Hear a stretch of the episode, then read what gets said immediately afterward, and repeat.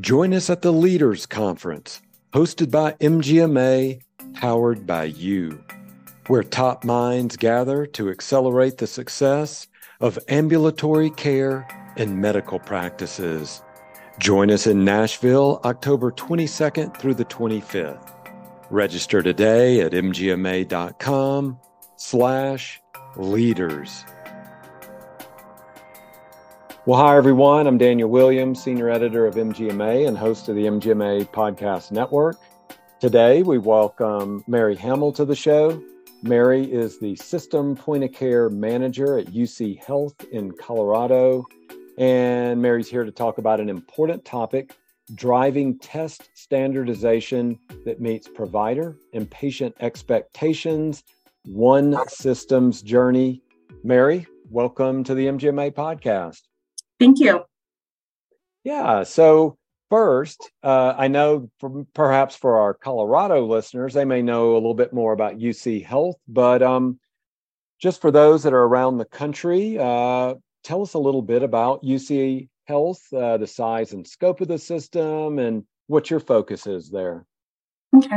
Well, we are a 12 hospital system. Uh, we've got 11 freestanding EDs. We have over 20 urgent cares. Um, and we have over 100 primary and specialty care clinics. These um, are all along the Front Range. So, for the southern region from Colorado Springs, basically all the way up to Wyoming.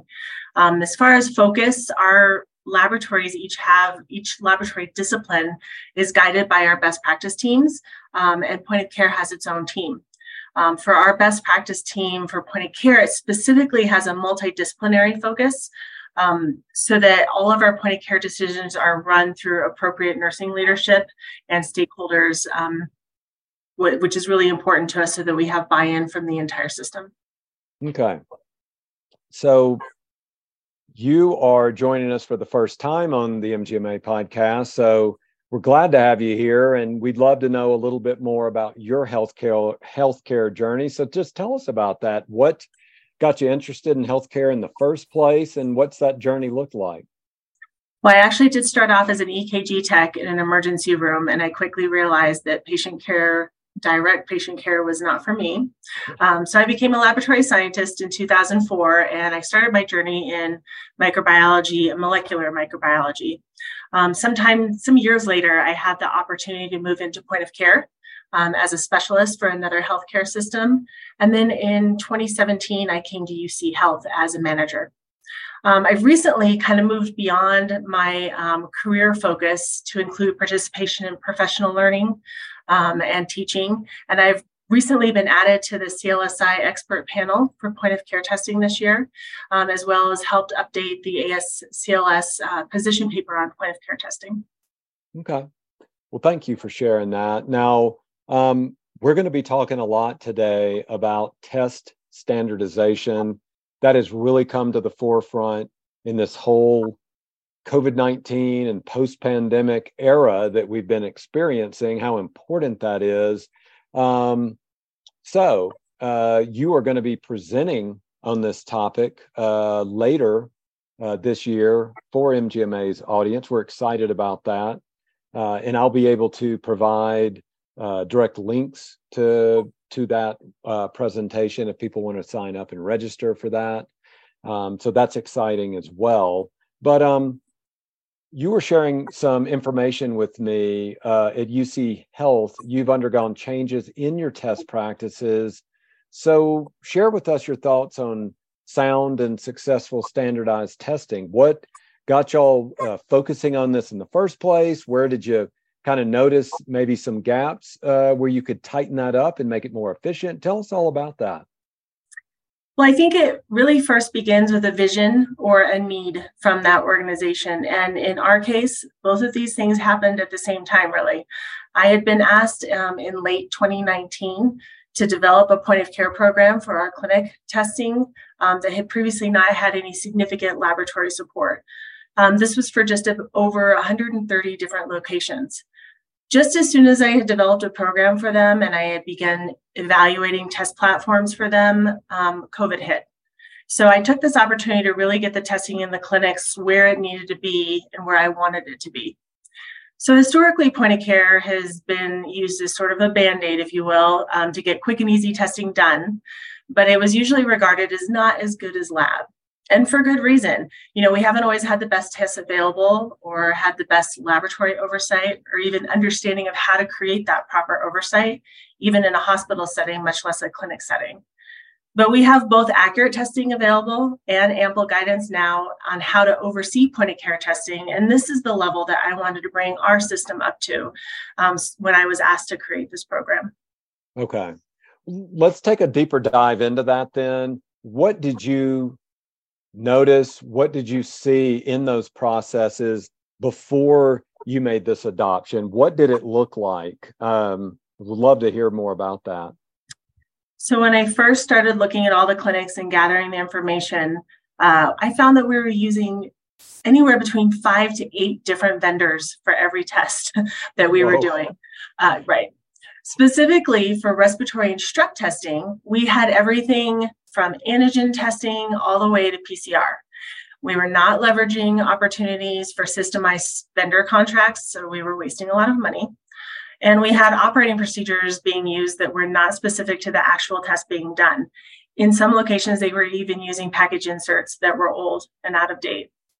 So, um, with other point of care testing like urine pregs, monos, hemoglobin A1C, for example, you know, a simple evaluation of quality got us to where we needed to be in terms of decision making, like what test we were going to use. And then we would follow it up with a cost comparison and then look at the ease of use for nursing staff. But with respiratory testing, especially during COVID, it took much more of an in depth um, evaluation. Okay. Um, when you started measuring this, studying to see where the inefficiencies were, um, were there certain KPIs you were pointing to? Yes. Well, you know, quality is first always on my list. Um, if, as a laboratorian, I'm going to give you a lab test or I suggest a specific one to you, as a subject matter expert, I am going to make sure that that one is trustworthy. Um, you're going to get the one that the clinician can trust so that they don't say, well, let's send this to lab just to be sure, or let's get that culture and I'll let you know later if we're on the right track. Um, we didn't, this was a waste of time for our clinicians and we didn't want to do this for them. Um, it's also a waste of the patient's time and of healthcare dollars. So if you should send that lab, send that test to the lab the first time, then there's no point in wasting it on a point of care test. Um, and there are tests that fall in that category. But if you can run the same test in the point of care setting as you would in a laboratory setting and have it be cost effective, fast, and accurate, why wouldn't you? So those are the measures that we looked at quality first, cost, second, and then ease of use. And would the clinic staff be able to reproduce the same accurate test result at the bedside as in the laboratory? Mm-hmm. Were you getting feedback as well from the patients themselves, like what that was like, or or did they notice at all, whether it's point of care or they're just getting tests done in that kind of hodgepodge situation that you had previously? Previous to COVID, and, and again, I wasn't really involved in the clinics a, a ton before mm-hmm. COVID. Um, but during COVID, patients absolutely knew what they wanted or they thought they did, according to all the media. And they're like, are you, are you using the PCR test or are you using the antigen test? They became much more well versed consumers in terms of point of care testing than I had ever previously seen in my career, for sure. Right. Yeah, I mean, I have my MD from Google University, so it's for me doing a lot of searches, and you know yeah. that's how consumers are now. They get out there and they start googling things and then they show up at the doctor's office thinking they uh, can diagnose themselves so you know it's uh, yeah. easier said than done so um, you shared some notes with me earlier and i saw something really interesting one of the questions that you were asking was is our current testing good enough and i would love to hear more about that yeah, so our first step with respiratory testing was to start comparing the platforms to our clinical lab. With COVID, getting a mostly accurate result like we used to do with flu and RSV was not good enough for our hospital or laboratory and medical staff administration. So we specifically compared the isothermal PCR, um, which was probably the best test that we were doing prior, prior to COVID, We compared that platform to the Cepheid reverse transcriptase PCR and found that the isothermal PCR had missed at least 20% of the positives that the Cepheid and Roche platforms um, that we were using in the hospital lab had reported. My administration then made it clear that they wanted us to use uh, the Cepheid PCR if we were going to do it point of care. And then, along with that, they told me, based on all of their reviews of antigen to PCR comparisons, they wanted me to get rid of antigen testing as well for strep, which caused a mini heart attack at first. Um, and they wanted to move that to PCR so that we had a more unified approach. You know, the labs were already in the process of moving to 100% strep PCR there and mm-hmm. getting rid of pharyngitis screening cultures. So it we felt like it was a really unique opportunity for us to do the same in the point of care space so that our patients had the exact same standard of care no matter where they showed up in our system. Um, this was really when my vision of elevating point of care testing really started take, started taking shape. Okay. Thank you for sharing that. Now, one of the other things I saw in your notes you shared with me is how are we going to handle billing? And everybody that works at a medical practice knows that is of the most important. You know, you got to keep the lights on. How are we going to bill this stuff? How are we going to get paid? So, talk about that. What was the process in examining that whole billing process, and how has it uh, come to fruition for you? Well, it was kind of both billing and cost. You know, okay. um, billing during COVID was sort of taken care of. I mean, the government was reimbursing a, a, certain amount of COVID testing, but we wanted to look beyond that, of course. And right off the bat, we had several advocates for what this was going to cost the patient because it was PCR. And I'll have to be honest, these concerns really surrounded strep, not respiratory testing. Um, after COVID, the need to have accurate testing for the both or COVID, flu, and RSV was really undisputed.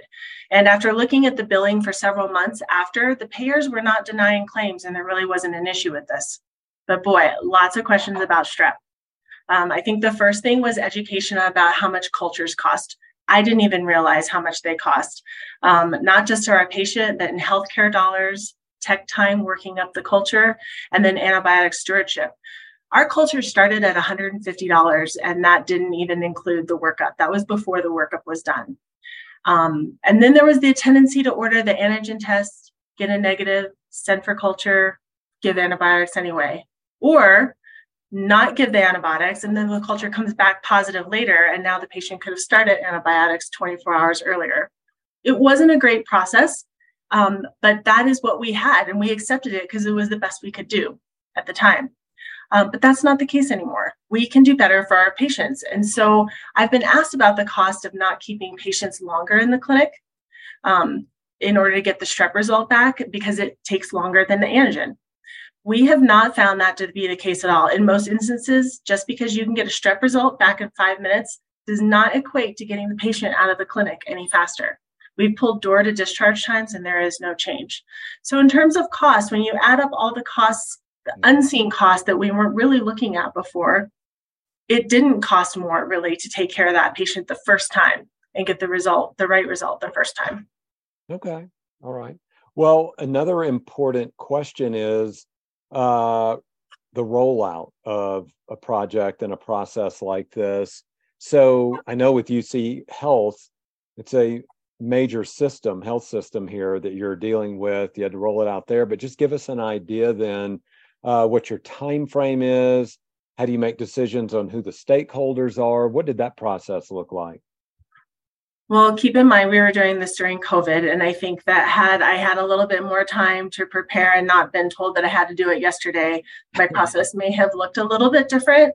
Um, but it having a really strong it team was crucial to my rollout here at uc health and i will thank them every day for that but I also have a clinic laboratory team that was responsible for the rollout. So we had implemented 10 analyzers every three weeks until we got to 88. And that was the number of analyzers that we started with.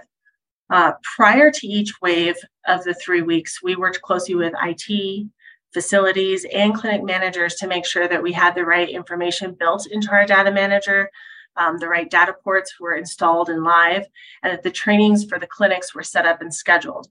We did week one for delivery and setup, week two was training, and week three was go live and then set up for the next wave. Okay. Initially, I did hold a project implementation meeting where we worked together as a multidisciplinary team to make sure that we had all the aspects covered. But after the first few meetings and the first wave, everything fell into place and it was basically rinse and repeat until we finished rolling out 88 analyzers. That's awesome. Yeah, that is awesome. Well, thank you. Um, so I have a final question then. What else? What have I not asked you about standardized testing that you'd like to share with us? Well, before we drove this test standardization, knowledge about the testing that the clinics did and the testing that the hospitals did was totally separate. Um, it was costly and it wasn't efficient. Neither side knew what the other side was doing. And we really missed out on hospital pathology involvement in the decision making um, at the clinics, and the pathologists really had no idea what the clinicians in the outpatient settings were dealing with in terms of what they were trying to do, what type of lab test they were trying to do. Mm-hmm. Both sides missed out on cost saving opportunities for vendor standardization, and we were really missing the mark on respiratory surveillance in the outpatient setting. Now we've been able to bring back the best testing to our patients, no matter where they show up in our system, and we're leveraging the cost savings that comes with being a unified system. Okay. Well, Mary, thanks so much for joining us and sharing these thoughts with us today. And we look forward to hearing more from you on this topic in the coming weeks in our upcoming webinar that we've partnered with you on. Thank you so much for having me. All right. Well, that is going to do it for this episode of MGMA's Insights podcast. Thanks again to Mary Hammel, MLS System Point of Care Manager at UC Health and thanks for listening to the MGMA Podcast Network. If you like the work we're doing, please consider becoming an MGMA member. Learn more at mgma.com slash membership.